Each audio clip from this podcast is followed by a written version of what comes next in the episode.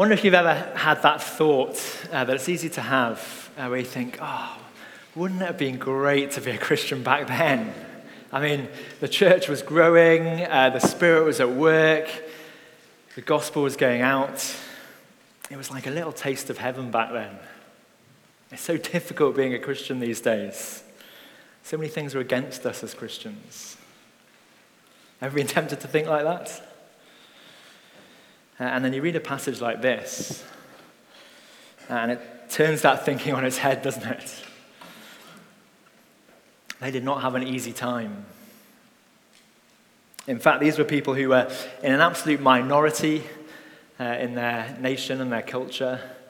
Uh, and there were people who were so convinced of the truth of the gospel uh, that they were willing to die for it.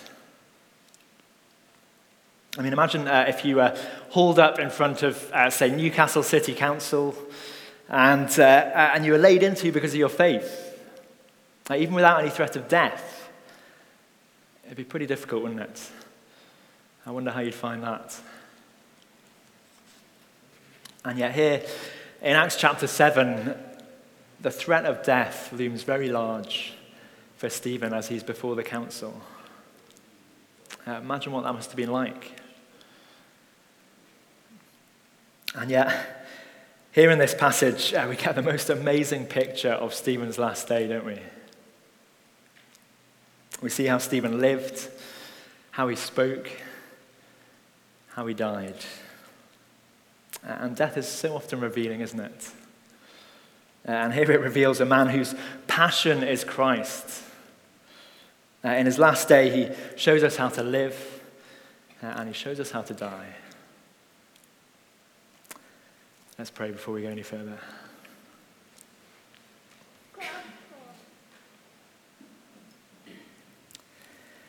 Father God, we thank you for those who have gone before us, especially those who have been willing to die for the faith.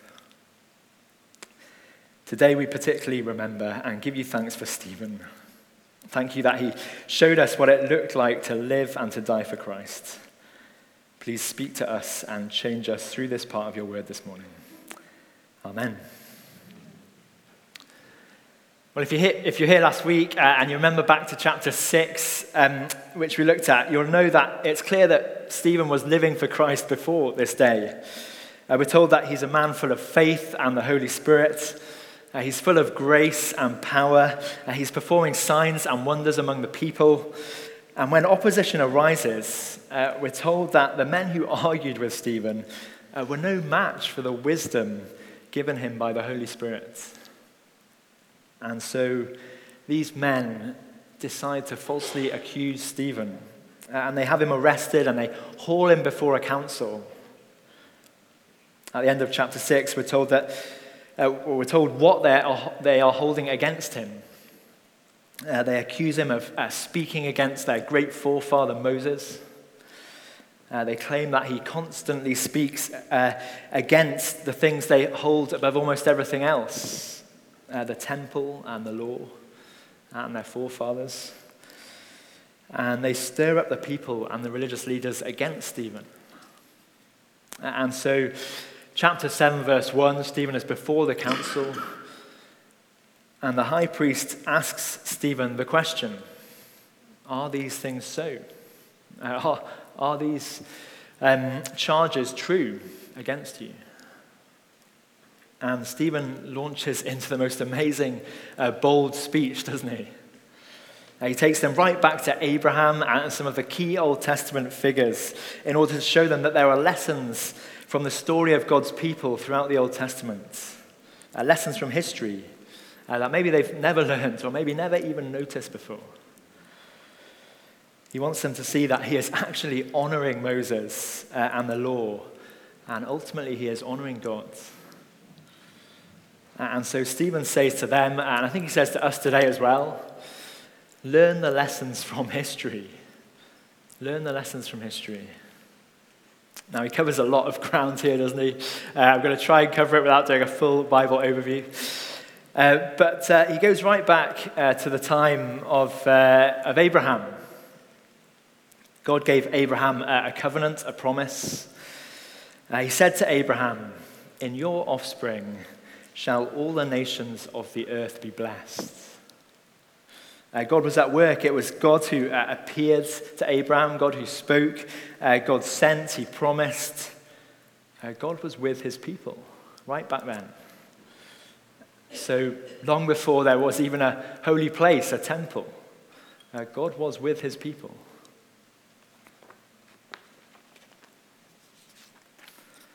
Then Stephen moves on uh, to the great Old Testament figure of Joseph. He reminds us, verse 9, that uh, Joseph's brothers sold him into Egypt, uh, but God was even with him in that foreign place. Uh, and he rescued Joseph, and he gave him favor and wisdom before Pharaoh, verse 9. God was with Joseph even in a country that wasn't his own. And God provided for his people in a famine through Joseph, even in a country where his people were strangers. And there's certainly no temple there. Jesus is made ruler over, uh, sorry, Joseph is made ruler over Egypt by Pharaoh. And verse 17, the people, God's people in Egypt, increase and they multiply. But then Joseph dies. And uh, a new king comes along and he persecutes the people. Uh, God had warned Abraham, Stephen tells us, uh, that his people would have slavery and mistreatment there. Uh, we see that in verse 6. Uh, but he had promised Abraham that he would rescue them. Even when God's people's prospects look incredibly bleak uh, and they are in a foreign land, God provided a rescuer. Uh, verse 20, we're told, at that time, Moses was born, and he was no ordinary child, verse 20. Stephen's first lesson is that God is faithful to his people again and again and again. That's his first lesson from history. Stephen then reminds them that God uh, appeared to Moses at the burning bush. Uh, and verse 33, God says to Moses, take a look, verse 33. He says, Take off the sandals from your feet, for the place where you are standing is holy ground. I have surely seen the affliction of my people who are in Egypt, and have heard their groaning, and I have come down to deliver them. And now come, I will send you, Moses, to Egypt. God was providing someone who could rescue his people. And Stephen reminds us that that place where Moses was standing in front of the burning bush, in the presence of the living God, is holy ground. Uh, Stephen is making the point that wherever God is, is holy. God was present with Abraham, uh, he's present in Egypt, he's present in the, in the desert with Moses. He does not need a temple. Stephen shows them that uh, far from Stephen bad mouthing Moses, uh, he has immense respect for Moses. He shows them that through Moses' ministry, God had kept his promises to Abraham. And not only that, but Stephen says, even Moses himself pointed the people to Jesus. Uh, he shows that, um, verse 37, uh, he says, Moses said to the people back then, God will raise up for you a prophet like me from your brothers. Uh, God will raise up another rescuer. And yet, just as the council in Stephen's time are rejecting Jesus and Stephen, even the people back then rejected Moses. Now have a look at verse 36. Uh, it says, well, Stephen says, This man led them out performing wonders and signs in Egypt and at the Red Sea uh, and in the wilderness for 40 years. Uh, Moses, well, God through Moses, was their rescuer. But verse 39 our fathers refused to obey him uh, and they thrust him aside. The people wanted to make their own gods. Uh, they sacrificed to idols. Uh, verse 41 uh, they were rejoicing in the, in the works of their hands. They were rejoicing in themselves rather than God. You see, history shows us again and again that people reject God uh, and put themselves as number one. uh, even after all God's faithfulness. That's lesson number two from history. Uh, they did it back then, uh, and we still do it today, don't we? Uh, all of us have a tendency towards pushing God away. Uh, we minimize God. And so Stephen finishes by reminding them and us who God is. Uh, he lifts our eyes to God's glory. Do you see that in verse 48?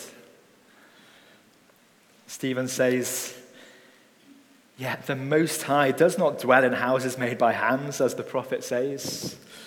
Uh, as the prophet says, Heaven is my throne and the earth is my footstool. Uh, what kind of house will you build for me, says the Lord? Or what is the place of rest? Did not my hand make all these things?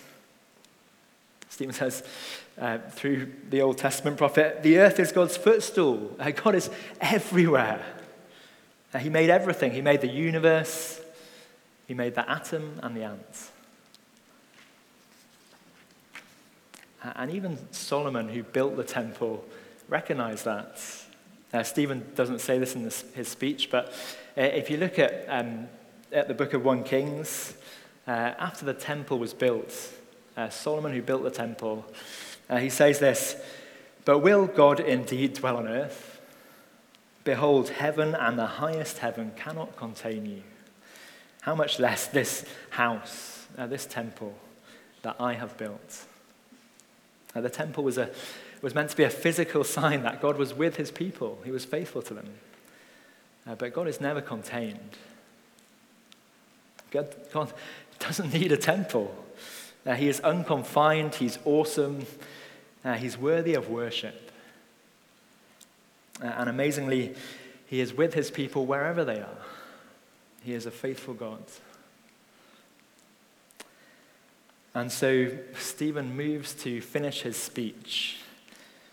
And he finishes with a real, a real punch in the gut, doesn't he? But it's said in love. He says, You stiff necked people, uncircumcised in heart and ears, you always resist the Holy Spirit. As your fathers did, so do you.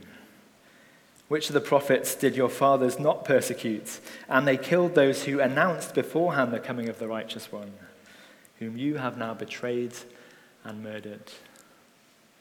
Stephen has shown that God's people have a long history of rejecting the prophets. And the council before him are just following in their footsteps by rejecting the prophet, uh, the righteous one, Jesus Christ. Uh, Stephen boldly calls them out as being just like the people back then. They're stubborn, their hearts don't follow God's, and they don't listen to Him. And they reject God in their pride. And the, the unsaid question, I guess, at the end of Stephen's speech uh, is this Are they going to humbly listen to God through Stephen? Uh, or will they turn away in their pride? Will they humbly listen to God or turn away in their pride? And maybe it's a question that we need to hear this morning as well. Will we listen to God? Sadly, later on, uh, we're told that Stephen speaks of Christ uh, and they literally cover their ears over. Uh, verse 54, they're enraged by what he says. Uh, they grind their teeth at him. Uh, Stephen must have known that it meant trouble.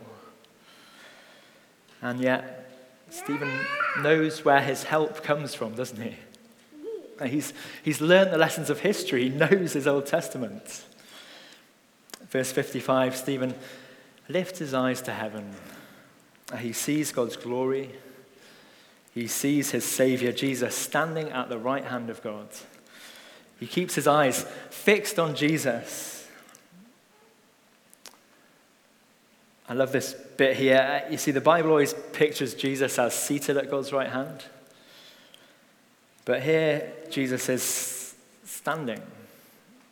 And it seems that he's ready to welcome the first martyr home. He's ready to welcome Stephen home. And Stephen has peace as he sees that. Stephen is brutally stoned. Uh, we're told, verse 59, as they were stoning Stephen, he called out, Lord Jesus, receive my spirit. And falling to his knees, he cried out with a loud voice, Lord, do not hold this sin against them. And when he had said this, he fell asleep. Stephen's life was full of Christ, wasn't it? And so was his death. He died a, a terrible death. Uh, but in that death, there was uh, an awesome beauty, wasn't there? And as we look at these uh, lessons from history, uh, as we look to Stephen's life and death, uh, the question for us this morning is will we faithfully follow Christ? Uh, or will we reject God in our pride? You see, the great messages that woven throughout that history, woven throughout the Old Testament, is a message of hope. And there is hope. Now, that's the, the tragedy of the council not listening to Stephen. And we see again and again that the very people that God rescues uh, are those who had turned away from him. Uh, Israel's story is threaded together with God's faithfulness and his rescue of his people. Uh, and putting our trust in Jesus today is God's ultimate rescue. But if we're going to follow Christ, if we're going to trust him, uh, Stephen shows us two important lessons here. He shows us many things, but let me pick out two key lessons. Uh, firstly, we're reminded that if we're to follow Jesus, it will bring enemies. Uh, this morning it's the, the Great North Run, isn't it? Uh, all of you guys are obviously the sensible folks because you've chosen not to run 13 miles uh, in this temperature. Uh, it's, uh, it's pretty warm even just preaching a sermon up here in this heat. Uh, but if you choose to do the Great North Run, you'd be foolish to think that all the training and the race itself is going to be easy, wouldn't you? that'd be foolish. But hopefully the challenge is worth it, hopefully. and Stephen shows us uh, that choosing to follow Jesus won't always be easy. Uh, Jesus himself said, A servant is not greater than his master. If they persecuted me, they will also persecute you. Uh, Paul writes to Timothy, Indeed, all who desire to live a godly life in Christ Jesus will be persecuted. Uh, following Christ will bring enemies and opposition. And we see here that Stephen, he didn't see that opposition uh, as a sign that God wasn't working out his purposes, or that these things weren't true, uh, or even that God wasn't with him at that moment. Uh, Stephen knew what it meant to follow Christ. Uh, and he was ready for this day, his last day. As we've seen, he, he knew his Bible and his history. Uh, he trusted God. And so he sought to act like Jesus and to speak like Jesus, uh, even if it brought enemies. At the start, I said how easy it can be to look back at that time with rose tinted spectacles, can't it? Uh, in many ways, we've got it so much easier than back then. Uh, but there will still be times that are hard as Christians. There'll be people who seek to oppose us, uh, people who speak against us. Uh, and we shouldn't be surprised. Uh, instead, we are to remember God's faithfulness. We're to learn the lessons of history. Uh, and we're to be bold in living for Him and speaking for Him. Uh, and we're not to just do that kind of for the sake of it, but we're, we're to do it out of love for others uh, and love for Christ. You see, Stephen also shows us here that following Christ means loving our enemies. Uh, Stephen is literally being stoned to death, isn't he, by his enemies. And incredibly, uh, he cries out, Lord, do not hold this sin against them. Uh, you can't help but be reminded of Jesus' words on the cross when he says, Father, forgive them, for they do not know what they are doing. Uh, loving our enemies uh, and those who don't know Jesus uh, doesn't mean we don't ever speak truth uh, or speak directly. That's pretty clear from Stephen's speech, isn't it? Uh, but we do it from a place of love and wanting mercy for them. I mean, how could Stephen want mercy for these murderous people? How could he love them? I'm sure this must be why. Uh, he, he's seen the glory of God, hasn't he? And he's seen the glory of the Lord Jesus. He knows that one day he will be vindicated in front of the true judge. He knows his hope is in Jesus. And he knows that he personally has been mercifully saved by the grace of God alone. And all of this by the power of the Holy Spirit. And so he can pray for them. And here's the fantastic thing to finish with. Uh, we're going to see later in Acts that that prayer, Stephen's prayer for mercy on those people, was wonderfully answered. Uh, and it was answered in the life of one man, uh, a man called Saul, who at this point, we're told, approved of Stephen's execution, chapter 8, verse 1. Uh, and his prayer is answered in the most incredible way in Stephen's life, isn't it? In Saul's life, sorry. Uh, even in this awful stoning, we can look back at history uh, and we see that God was with his people. Uh, he was with Stephen.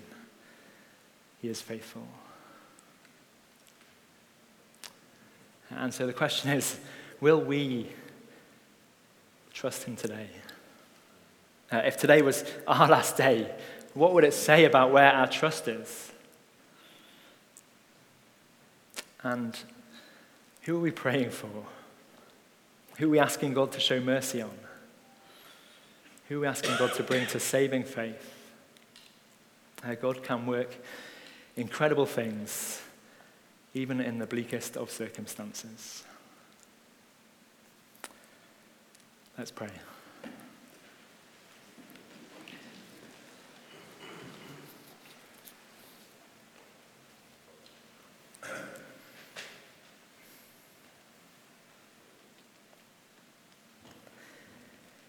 Father God, please help us to look beyond the problems, uh, the challenges, the enemies in our lives, to see the Savior who died for us and who now stands with open arms, waiting to welcome us home.